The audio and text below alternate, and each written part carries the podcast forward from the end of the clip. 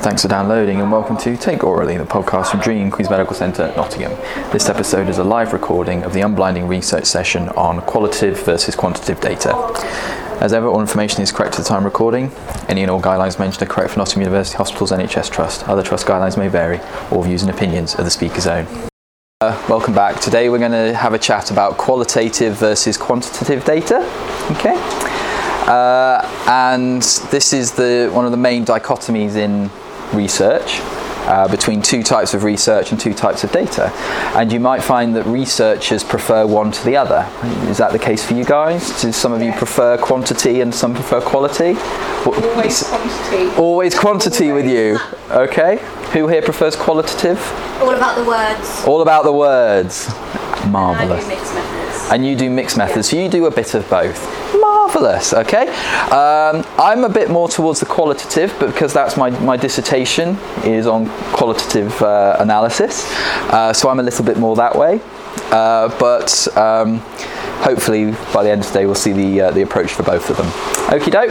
Uh, short one uh, today, just to be able to describe examples of different types of research and their strengths and weaknesses. That sounds reasonable, doesn't it? Brilliant. Uh, and as ever, we're a nice, friendly environment. Please feel free to put your hand up and ask a question or make a point or disagree with me. I don't mind. Brilliant. So, uh, what is the main distinction between quantitative and qualitative data? You've kind of already discussed it, haven't you? Numbers versus words. Brilliant, absolutely. So, as we've got a kind of a pick and mix theme, here is some pick and mix. Okay. So, if we were to approach this from a quantitative uh, viewpoint, how would we approach it? What sort of data would we be interested in? What sort of stuff would we want to uh, measure, and what sort of research would we do? You, you know, I'm going to perform some quantitative research on pick and mix. How many tongs, there are? Sorry? How many different tongs there are? So how many of each sweets there are? Yeah, brilliant. Yeah. Colours. Colours, brilliant. Yeah. So what colours of sweets there are there? Yeah. The majority of things. Oh, sorry, is this alright? You go.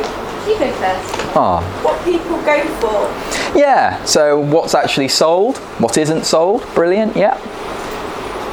That's one. That was going to be yours, was it, Louise? Oh, God. Quantitative research. I know it's quantitative. Yeah. Okay. So people who prefer quantitative, what else would you? You know, this is your domain. What would you want to do? Size of the sweets. Size of the sweets, brilliant. Yeah. Colours, yeah. Weight of the sweets, yeah. What else? The healthiest. The healthiest, so calorie content, yeah. Good. Age demographics who choose the sweets. Brilliant, yeah. Who buys what sweets? Brilliant. Who has diabetes who buys this sweets? Who has, ah, brilliant. We're looking at it at a clinical point of view. So, who has diabetes who uh, buys these sweets? Brilliant. So, if we're thinking about it more clinically, then from a maybe a, a research nurse point of view with these sweets, what would you want to do? Wine gums more. Do you buy wine gums more often? Again, with the wine gums? Yep. Yep. So, what sort of sweets do research nurses mainly put in their? Yeah. So, what sweets do research nurses go? And you might compare that to non-research nurses, so you know, educators, the the, uh, the um, general public, etc. Brilliant. How do you control it? What would be your control? So you can have a control, can't you? Quite. So you might want to think about how can I have a control with this quantitative data. So you know that might be the general public. It might be people who don't um, take pick and mix. So you could have then have research nurses who use pick and mix and their health outcomes versus those who who uh, don't use pick and mix and their health outcomes. Yeah, good. Okay. And then what are we going to be able to do with that data when we get it? So it's going to be in the form of numbers, isn't it? Statistics. Make sure got enough quantity of certain sweets because they're the favourite. Yeah, And absolutely. don't overstock on certain ones that leave behind. Yeah, it's like Megan said, we can do some statistics with it brilliantly. And then how can we present our data? Table. Yeah, some form like this, can't we? So quantitative data is in numbers, it's in categories, it's measurements, it's things that we can rank. We can present it in one of these sort of formats in a nice clear graph. Somebody can stand up in a meeting and say, "We are selling more tongues to research nurses, therefore when, you know, we should sell, we should make sure we stock up more on tongues in the pick and mixes places that are near the research nurses, okay? And like Lucy said, it can make sure that can guide how we're doing it. Okay. There are tongues. Tongues as in The sweets. their teeth. Are they teeth, are they? Sorry, teeth, not tongues. If Sorry. your tongue looks like that, you need to get around to another partner. You've got an issue. Maybe. Sorry. That's why you keep aspirating water. This is why I keep aspirating watermelon. Okay. Uh, what about qualitative? Why do you pick that sweet? Yep. Why do you like the fizzy sweets over the um, Mm-hmm. non-fizzy sweets? Yep. Okay. What does it taste like? What does it taste like? Yes. Does your pick and mix change on your mood? Does your pick and mix change on your mood? Yes, absolutely. Why have you made that choice that you've made? Why is that today? Would it be different on another day? Yeah, brilliant. Okay. Anything else? Why you didn't pick that? Yeah, brilliant. What makes a normal bag of? Yeah, absolutely. So why pick and mix and not something else? Why not something else? Brilliant. Yeah, absolutely. So we might, for example, use these sort of graphs to say, oh, this is, you know, we're selling a certain flavour of ice cream more than another. But for this lady right now having this ice cream, you know, why has she chosen that flavour? Is it because it brings back memories of her childhood? Is it because it was whatever was on sale that day? Is it because she's on a diet and this is the lower fat option, etc., etc.? Okay. The reasons why she bought that ice cream would be less easy to put in a graphical data. Okay. How are we going to find out why she bought that particular flavour of ice cream? What sort of research model are we going to use? Questionnaire, yeah? What sort of questionnaire? Open-ended. Open-ended questionnaire, yeah, because I can give you out a questionnaire that's got five choices, and that can, in theory, be uh, quantitative because I can put that into categories. But yeah, an open-ended. Here's a one side of A4. Please tell me why you've bought this flavour of ice cream. Yeah. Interview, brilliant, absolutely, yeah. Sit down with her and you can do a recorded interview or you can transcribe it while you're talking to her. Yeah. Anything? Yeah, you can do it retrospectively. Again, you want to be knowing in her words as much as possible. And that's key, isn't it? You want the subject's viewpoint as much as possible. You do a bit of observational as well. Yeah.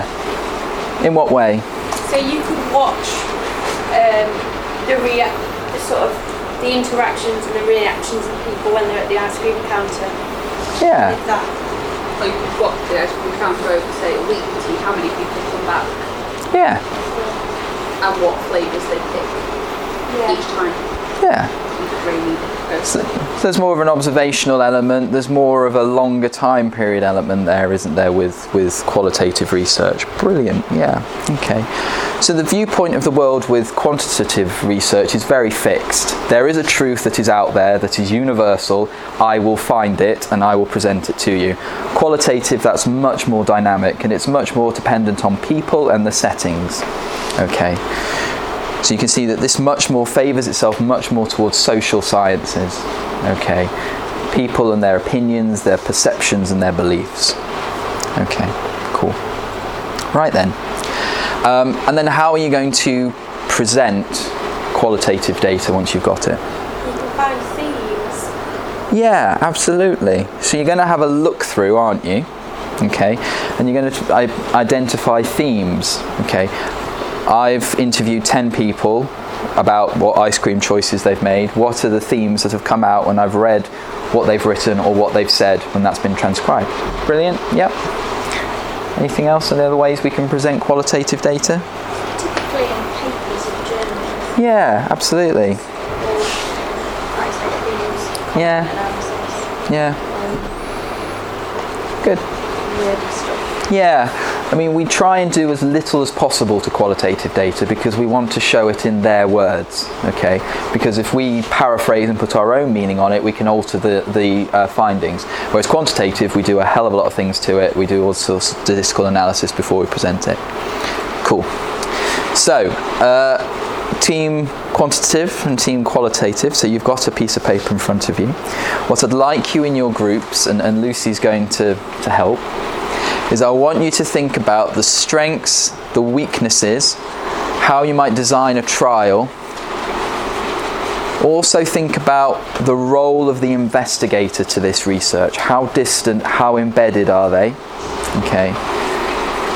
Also, have a think about the goal of that research, the sample size. Are variables important to that research? How relevant is it to other people if they're reading your paper? How generalizable is it? Okay, how valid and reliable is it? Does that make sense? Cool. So you've got strengths, weaknesses, the trial design, the role of the investigator, the goal of that research, sample size, variables, and others. Nicely done. Finished? Sort of, yeah, cool. So, uh, quantitative leap. So, would you like to take us through what um, you found out then? What you've come up with? So strengths, it can produce strong evidence. So, strengths, strong evidence, yep, Um, they can be more powerful evidence yep, why is that? because there's more proof. There's more like numbery proof that it works rather than a hearsay proof Sure. it works. Okay, yeah, Whatever it is, You're on Because they have you get. Um, it's objective about a certain subject. It doesn't have any confounding yep, factors. yep, And for weaknesses, we've got that it's only got depth about one subject. It doesn't look at the breadth of Sure. that subject. good, Um, it can be expensive. yep, Um, you potentially need a large sample size to make it statistically significant. Variables are well everything. So you it's all about the variables, yep, so you try and control as many of these as possible. Yep. But there's always going to be extra, extraneous Extraneous, lot of researcher bias. yep, variables. Um, your goal is to answer slash prove your hypothesis or your null hypothesis. Your sample size potentially big to create statistical significance. yep, Generalizability depends on your sample size. Yep. So it can be extra extrapolated if Yep. you have a good, well-rounded sample. Yep. And however, it can be too tight a sample Mm-hmm. and therefore not generalizable. sure, We've written variables twice.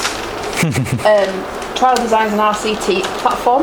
yep. So, um, randomized controlled trial is going to be your gold standard here, isn't it? Yeah, absolutely. Uh, and investigators have the ability to data mine or corrupt the data when they're doing st- st- statistical significant stuff. Yep, And but we have less contact with the actual individual, so less spinny on the data. yeah.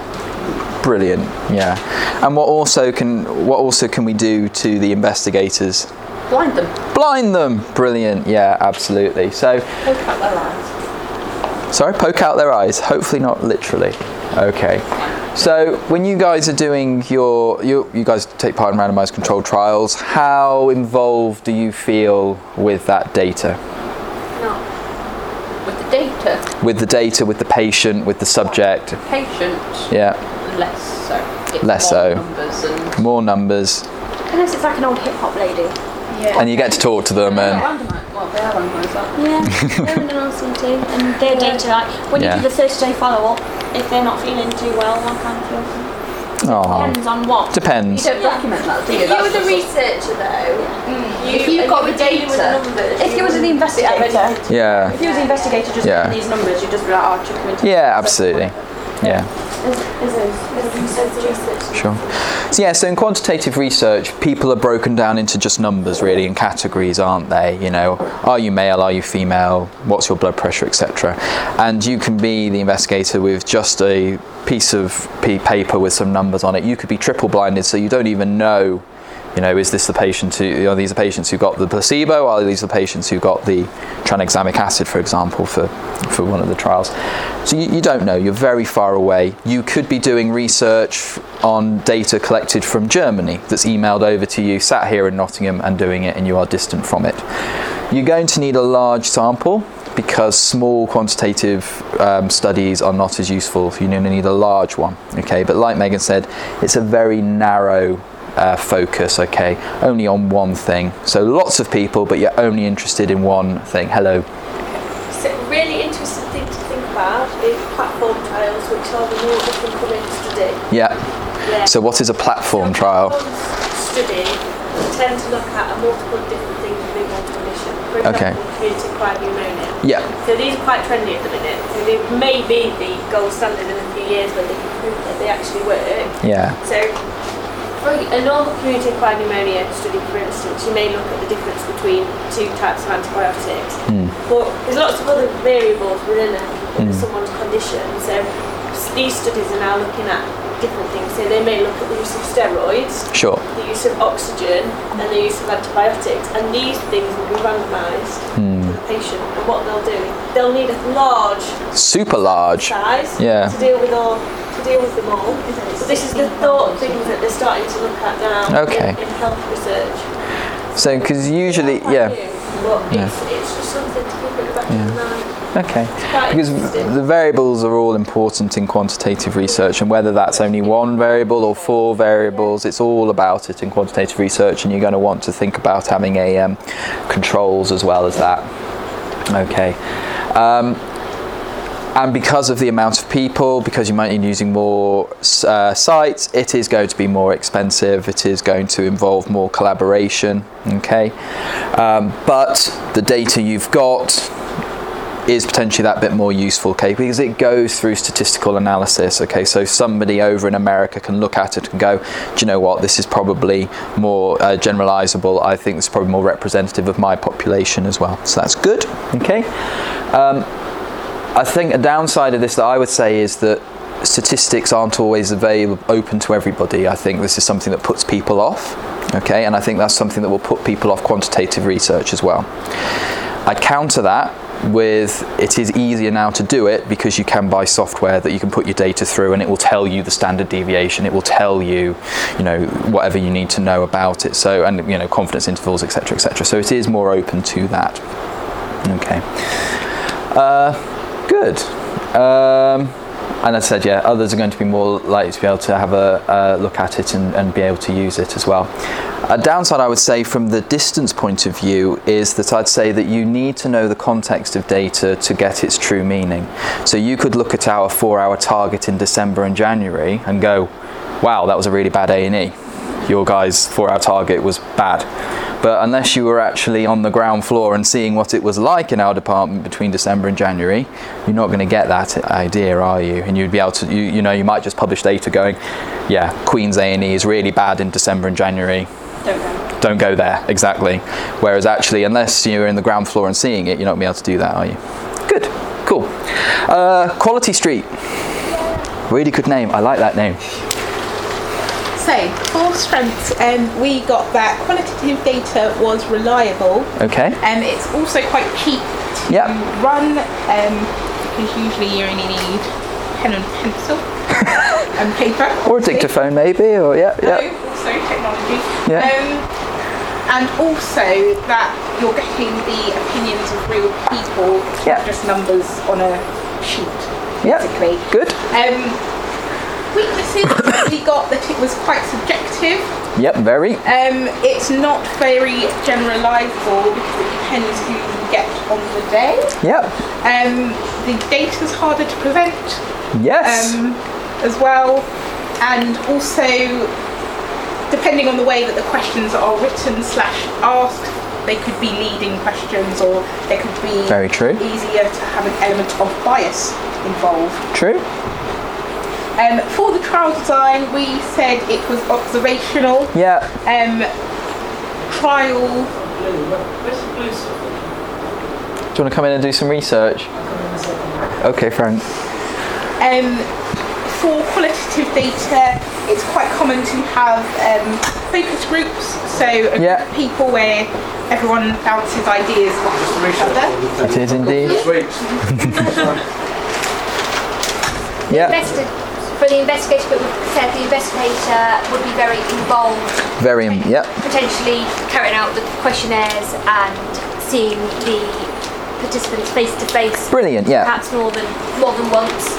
Yeah. Um, the goal tend to be to gain opinions um, of people. Yeah. Some sample size can be a uh, You sound really happy when you. Ah. be a smaller smaller number than if you're using quantitative Quantitative data. Yeah. Good. data um, because you don't need as many people to make it's, pro- it's probably not going to be as statistically Sure. reliable Sure. Sure. Yeah. um, so your vari- vari- variable depends what who you get on the day Yeah. basically you're gonna you're gonna have far more uncontrollable variables of course you are. Yeah. with, um, Absolutely. and others anything Yeah. there's no others There's no others. there probably are There are no others. Okay, cool. Okay. So qualitative data is going to involve a smaller sample size because you you could do a bigger sample but it's going to take you forever. Okay. You are like you said you're going to be embedded in that culture in that environment because we're interested in the subjects in their natural setting. Okay. We want to see those research nurses at work eating the sweets and talking to them then. Okay, we don't want to just be following something off a screen just a few, you know, uh, a few miles away, etc. Okay, good. Variables, yeah, like you said, could be depending on what it is really, and you're not. Hello. Sorry, just another bit. What like No, go go for it, Lucy. Yeah. variables? Yeah. Is that so? If you're doing a questionnaire um, interview study and you put it Yeah. out to the whole trust because you want to find out what their I don't know what their thoughts are on a certain structure. So how main entrance is and what the teachers do. You'll get a certain type of person that will be really eager to go to and inter- be a part of the study. Hmm. You may not then meet everybody that has thoughts and opinions because there'll only be a certain type of person that will Yeah. sign up for a study and give their time. Yeah. So it's not really, you can't really say this will reflect the opinions of everybody working here. Yeah. Because It, it's not true. And mostly like disgruntled people, people with quite Yeah. sort of sort of important opinions but are a bit quiet or they perhaps don't want to say because they don't want to get in trouble. Yeah. Um, they, Like an opportunity. So yeah, so you, you, you have to think about that and all of it, don't you? And it does come into your sampling. You know, do you use um, purposive sampling? So I want the opinion only of these people, or is it anybody who writes in, who, like you said, maybe somebody who has an axe to grind, maybe somebody with certain opinions, etc. Yeah. Okay, might be a certain demographic of the population who are more likely to write in and want to talk to you rather than being truly representative. Absolutely. Okay. Um, and as you said, you know, in the questions that you're asking, you do have to be very, very careful, and you do have to have an evidence base as to why I'm asking these questions. You can use semi-structured interviews, so I do have some key questions, but I'm going to deviate and allow you to elaborate on any points that you've got coming along. But yeah, variables very difficult to predict. You can do a bit of a literature review and say these factors have been shown previously to affect opinions, but ultimately it's going to be whatever comes up in the text, okay, and in the course of the interviews. Good. Uh, and as I already said, you're into the natural setting, so you get that really good involvement, uh, but it takes a lot of time, and it does take a lot of time to do it properly. Okay. And also, it's probably just one person. You don't want five different people doing the interview. Well, exactly. That's different that's different techniques, isn't it? They may be better or worse interviewers. script it so it was fair. Yeah. Okay. And if you're doing a focus group, somebody the very early on might go, "Oh, I really like this product," and then everybody else feels they have to say the same thing because that person said it. So that's something else you've got to think about in focus groups. Good. Um, is it easy to do qualitative analysis? depends to what level, but yeah, I think it is more hard. It's harder than people think. I think if you truly want to do proper analysis, sometimes you have to be incredibly subspecialised. You know, you might have to send your data off to somebody over at the School of English who's really involved in linguistics to go to break it down into this is the language that's being used. You know, that somebody from a more medical background wouldn't be able to do. So that's something else you have to think about. That's another process that you're adding in, another human being that may take more time. Use any of the electronic I haven't. No, no, I haven't. No. I played with Nudist. Nudist? You played with a nudist.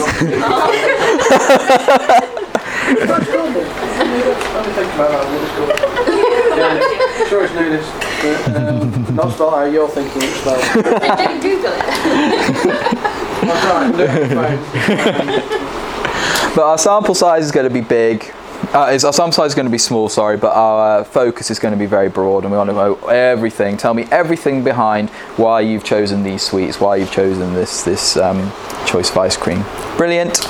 Um, presenting that data is going to be harder, as we said, and then it is going to be harder for somebody else in another site to go. This is representative of my population.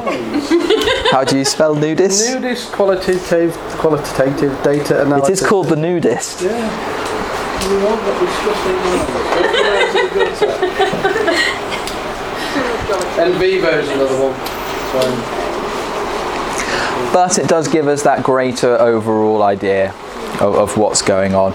And you may want to use a mixed method approach as, as um, uh, you know, to, because you, you know, you want to, uh, maybe to see what that four-hour target was like in January and December, but you're also going to want to know what people felt like at the time, what was it actually like. You might want to you know, interview people brilliant. And as I said, the researcher is in, is right in there. They have to be in that um, environment. The, the other limitation I would say from an educator point of view is that can you always trust what your subject is saying? So I will put on a teaching session for students and they will always say afterwards, I feel more confident in X. You know, I'm pleased that this happened. And I can put that down look at this great piece of teaching I did but does it actually mean they've learnt anything you know? So we have to be very careful with confidence. These are bad you know confidence uh, attitude etc is very very difficult to, to prove when you're doing these things. And you have to bear in mind you know somebody might say oh i buy this ice cream because you know of blur. Is their opinion actually true etc so these are all things that you hold yourself open to. Cool. Well done guys. Um, as ever, uh, this will be available through takeaurally.com and uh, it's on SoundCloud and iTunes. Thank you very much. Uh, next month, we're going to be looking at sampling. Who is the research nurse for next month? Sampling. Woo! Yeah. High five, Cecilia. Can you do them as well? Go on then. So, Afternoon, CRA's Yeah, you Yeah, would done. gender really Yeah. Well, Fair. so again, as I said at the beginning, some people are going to prefer qualitative, some people are going to prefer quantitative. Hopefully, you've got a bit more of an idea of both of them more and a bit of appreciation because it's important not to narrow ourselves down when it comes to research. So, hopefully, we'll be able to sample more than qualitative research and not always drawing the line at quantitative research. It is very hard to make a pun out of qualitative and quantitative research. Take two photos. Uh, thank you very much for coming, guys. You've been a great audience as ever. Thank you. Thank you. That was the live recording of uh, Unblinding Research Qualitative versus Quantitative Data. You can find the full blog entry, including the Take Visually for this uh, podcast at takeaurally.com. Remember, you can subscribe to Take Aurally on both SoundCloud and iTunes, and find Take Aurally on both Facebook and Twitter. For more information about research and educational opportunities in emergency medicine, acute medicine, and major trauma, you can find NUH DREEAM on both Facebook and Twitter.